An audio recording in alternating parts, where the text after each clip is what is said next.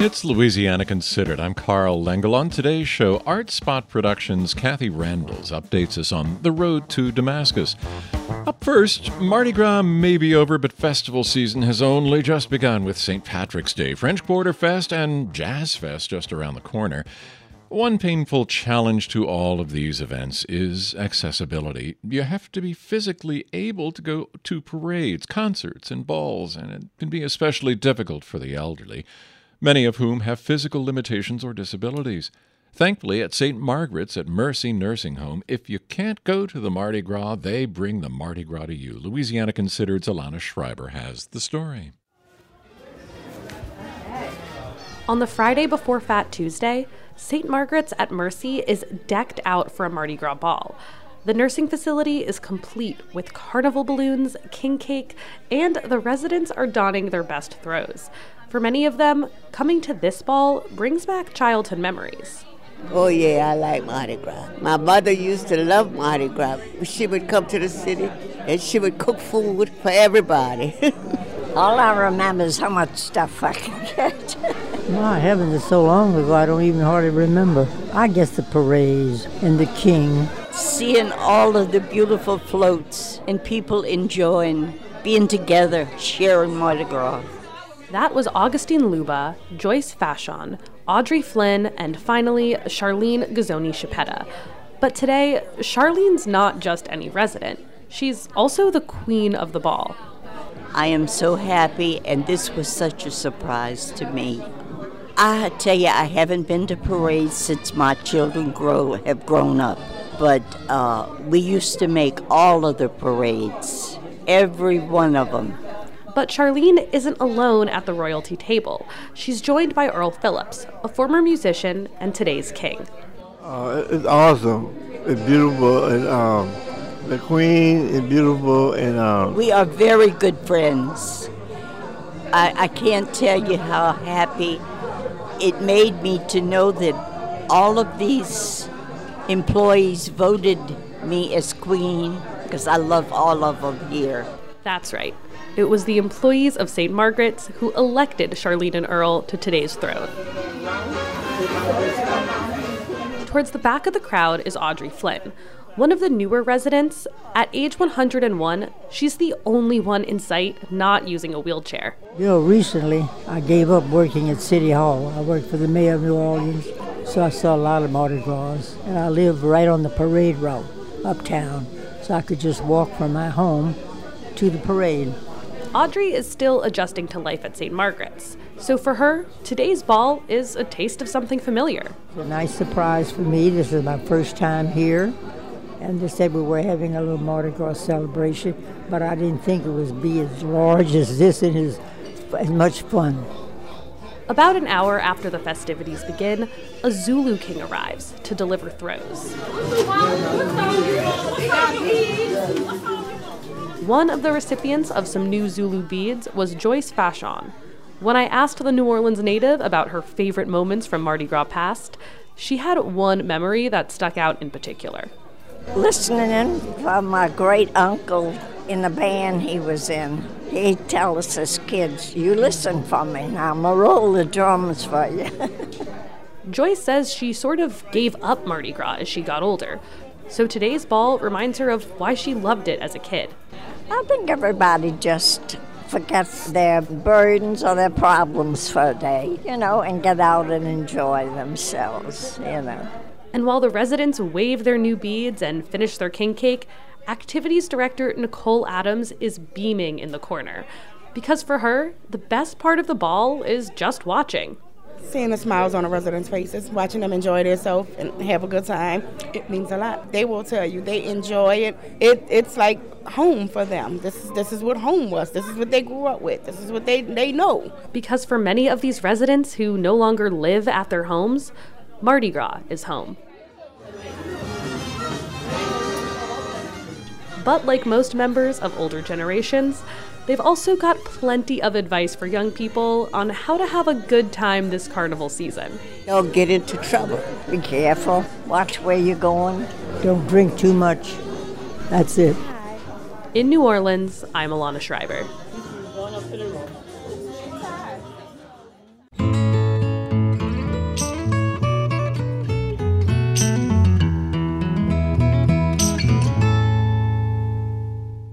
You are listening to Louisiana Considered on WWNO and WRKF. I'm Carl Lengel. Louisiana based Art Spot Productions was founded in 1995 and has produced dozens of original works of performance and collaborations by professional, emerging, student, and incarcerated artists for the benefit of local, national, and international audiences, and has received national and local awards for its productions, including a Village Voice Obie Award. Kathy Randels is the group's central creative force, although she is the first to tell you that all of the work is collaborative, built from the ground up with an astonishing array of contributors. One of those long term associations has been with Ausettua AmorAmenkum and Louisiana Correctional Institute for Women, which engages incarcerated women in the drama club to tell their stories through monologues, dance, movement, and more. Randels' work with this group informs the latest production, The Road to Damascus, a new solo performance piece written and performed by Randels.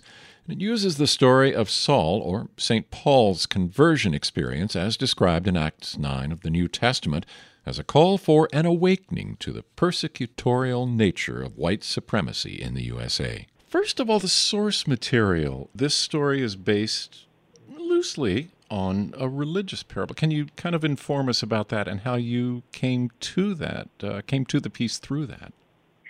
Well, some some of y'all know that my father was a Baptist preacher, and um, and my grandfather, my mother's father, was also a Baptist preacher. So I grew up in the church. I grew up in Lakeview Baptist Church, to be specific. And so these stories from the Bible were were my my stories growing up, and um, you know I saw the pictures. We talked about them in Sunday school. We analyzed them. We acted them out. So um, I guess when I when I go to my own like personal mythology, that's that the Christian stories and parables are the ones that are deepest in my DNA. Um, so this piece, there are so many layers to this piece, but I guess uh, um, the the notion of the road to Damascus um, kind of refers to a conversion experience. It's about um, Saul, who was a pretty major persecutor of Christians in the early years after after Christ's death. Saul was on the road to Damascus uh, after having ordered the stoning of a prophet named Stephen. Uh, this story all takes place in the book of Acts. And um, while he's on the road to Damascus, he is blinded by a great light. And the light, there's a voice that comes through the light, and it says, Saul, Saul, why do you persecute me? And it's the voice of Jesus and uh, Saul is blinded for three days and three nights, and he is told to go into Damascus and to find a man named Ananias who will cure him of his blindness. Simultaneously, Ananias gets a call from Jesus saying, I'm sending Saul your way, and when he comes, I want you to heal him. And Saul has a reputation. Ananias is like, No, Lord, please don't make me do it. Don't send him here. He's going to kill me. But it all works out, and uh, Saul is in need when he meets with Ananias, and he's cured, and he does an about face and becomes Christian, who then um, is one of the major uh, preachers of Christianity in the next phase of his life, and he starts churches all over the Middle East and the majority of the letters in the New Testament after the Gospels are written by St. Paul. Um, Baptists don't refer to him as a saint, but Catholics do, and I know this is a Catholic town, so I got to be respectful of my Catholic folks and refer to him as St. Paul. So that's just the biblical tale. oh, there are, as you mentioned, several layers to this, and I thought one of the most interesting was Red Riding Hood. So the subtitle or the parentheses is um, The Road to Damascus as told by grandmother to Little Red. In this piece, grandmother is an incarcerated woman, and she's been incarcerated for 50 years. She has a well that she has created of books and her experiences and she draws from that well. She's a bit of a she's a bit of a mystical figure and she sees things beyond her her small cell and she sees little red coming to visit her and so she tells little red the story of Saul on the road to Damascus. And Saul is the Saul of the Bible and simultaneously grandmother's prison guard. And he is also the huntsman in the Little Red story. So things get all all mixed up and I guess I would say I'm kind of playing with some of the multiverse films that have been out lately. Um, Everything Everywhere All at Once. Y'all ain't going to see that. but in terms of drawing on multiple references and multiple stories happening at the same time, there is some of that in this piece. Everything that you've talked about comes through one person, you. Yes. Uh, do you? I'm going to ask you this. Just am I a narcissist? no. Is it more? Well, is it more work to perform a solo piece than an ensemble piece, or are there just differences that don't don't make any difference? Mm, that's so great. That's a great question. I think it's more difficult, but there are a lot of differences, you know, and, with a solo piece, you're only responsible for yourself and in an ensemble piece you're responsible for as many as many people and objects that you're sharing the stage with. So yeah it's i guess it's a different layer of responsibility. But i i started my um professional performance career with solo a, a solo piece called Rage Within Without. And um and I kind of thought I was I kind of grew up at at the time of uh, when Karen Finley was was right. very popular and a lot of the solo artists of the uh, late 80s early 90s and I thought that was going to be my path. And then I met and fell in love with a theater company from Belgrade who was deep into ensemble theater work and kind of had a conversion experience there too and did ensemble work for years. So this is, I guess, a bit of a return for me. I haven't made a solo performance since um, 1996 when I did a piece called The End and Back Again, my friend. So this is, it's exciting to me. There is a practical reason in addition to uh, thematic and formal reason for it, but the practical reason is that I'm I'm really interested in touring this piece to churches throughout Louisiana as a as a way to really bring up the conversation about the role the church has played in the creation of and perpetuation of our inequitable criminal legal system. And it's the more people you have traveling, the more money is needed, the more challenging schedules get. So I really wanted to create something that I could move around with a small group of people and also be ready to move at a moment's notice. That's a big part of it as well. The other part about me playing all of the roles is is this notion that uh, we actually have all of these roles inside of us. We have at some point in our lives been a victim of some kind of harm. We have at some point in our lives been a perpetrator of some kind of harm. And we have at some point in our lives been a savior for ourselves or others. And so, in examining this dynamic, having one person play all of the roles for me has been a way to really look at how how do the how do these different roles feel and fit in my own life. And I guess I'm also trying to encourage others to think about that. You know, a, a big part for me of working with incarcerated and formerly incarcerated women all these years is erasing those lines that separate us we we are all human beings, and there's one of the women from the uh, performing ensemble of formerly incarcerated women that I work with, the graduates. Um, her name is Carrie Emerson, and she's based in Baton Rouge. And my favorite line she has ever said in a performance is the only difference between me and you all in the audience is y'all never got caught. and I love that line because it's it's so true. It's you know we yeah. we as a society freeze incarcerated people with the worst thing that they ever did, and that is the most unchristian thing that I think we could do. I, I teach theater at the prison. We've got a program called the Louisiana Correctional Institute for Women Drama Club, or the LCIW Drama Club, that I co-direct with Osetowa Amoram and Coombe and we're a minority because the majority of the people, the volunteers who provide services to the women at that institution are churches, and they do amazing work there. But they tend to not question the system. They tend to think that the system is working well and that the people are the ones who are flawed and tend to come in with a with a bit of a white savior complex. And what what I have seen throughout my years of of working there is how that white savior complex has actually whew, has has helped to perpetuate and create our racist system. Um, my church, along with some other churches, studied a book called White Too Long over the pandemic. And it was a pretty intense examination of the role that white churches have played in upholding racism in all of our systems in this country.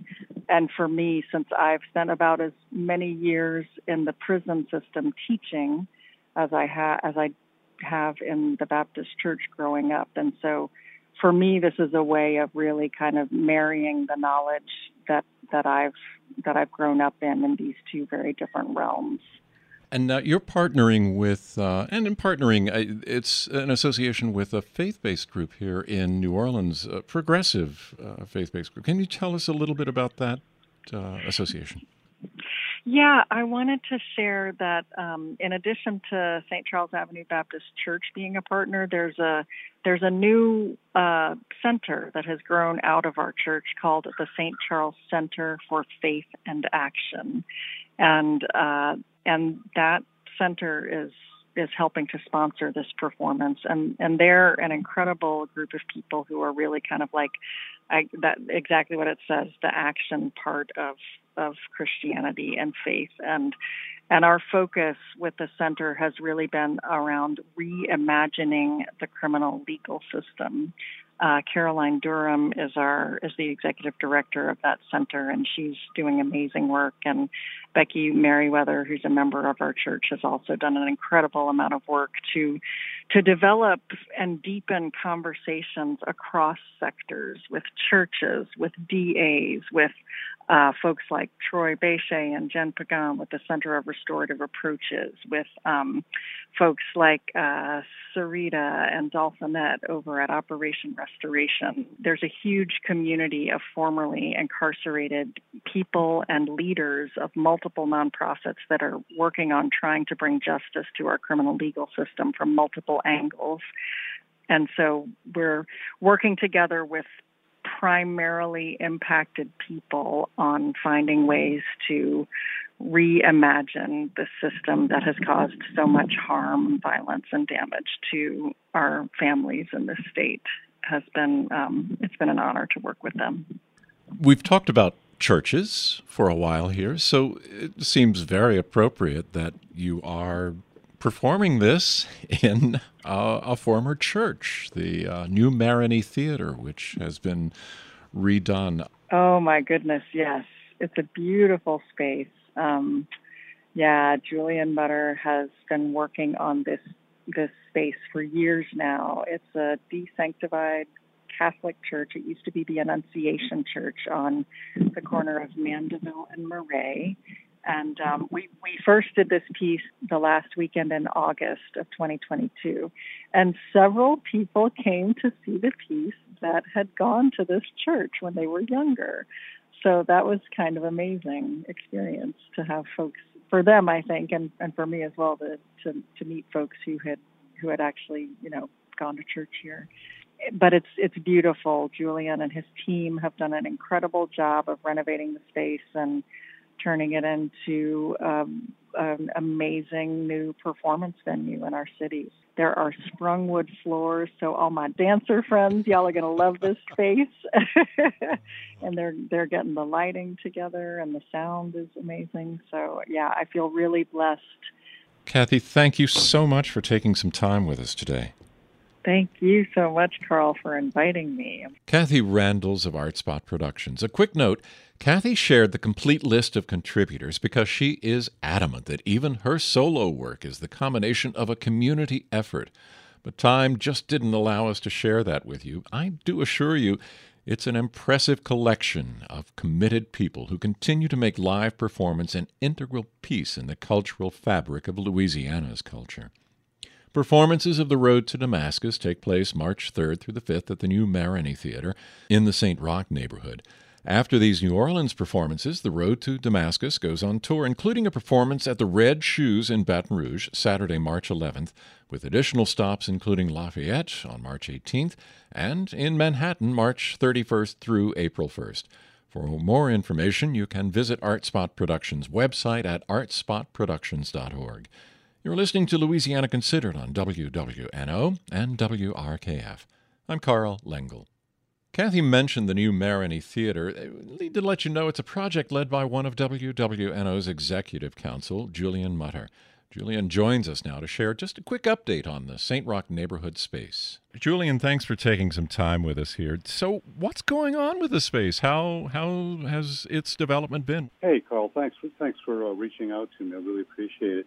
Well, the uh, the, the, former Annunciation Church, now known as the New Marigny Theater, is uh, has been completely renovated and is to be a venue for not just weddings but also theater, uh, small orchestral groups, uh, quartets, ensembles, etc.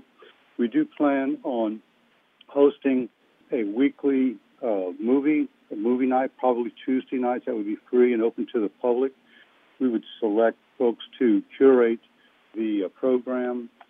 Got a sprung floor, so it's for dance as well. It can be ballet, can be uh, contemporary dance, just about anything. It's a community center in a way, though I don't want to call it or you know, term it as a community center because it is a performance space. It's not just the new Marigny Theater. There's more to that title. What is that title? And share that with us. Well, you know, of course, it was the old Annunciation Church, and uh, we we renovated it after the archdiocese um, sold it to me. And I decided to keep it as a place of uh, spirituality. So it is the Church of the Arts and Sciences. And so, for that purpose, we will also be having religious uh, ceremonies there. So, Art Spot Productions piece is kind of a fitting subject for this particular theater. It is indeed, Carl, because it is still it is a place of high worship as well as an event space. Julian, it is always great to hear from you. So uh, good luck with this, and we'll check in again sometime in the future and see how things are going. Thank you very much, Carl. It's very good to hear your voice. Julian Mutter of the new Marigny Theater. This has been Louisiana Considered. I'm Carl Lengel. Thanks to our guests today, Kathy Randels and Julian Mutter. Our managing producer is Alana Schreiber. Our digital editor is Caitlin Umholtz. Our engineers are Garrett Pittman, Aubrey Procell, and Thomas Walsh. You can listen to Louisiana Considered Monday through Friday at 12 noon and 7:30 in the evening. It's available on Spotify, Google Play, and wherever you get your podcasts. Major support for Louisiana Considered provided by Rouse's Markets, a Louisiana shopping experience, with additional support from Southern Strategy Group.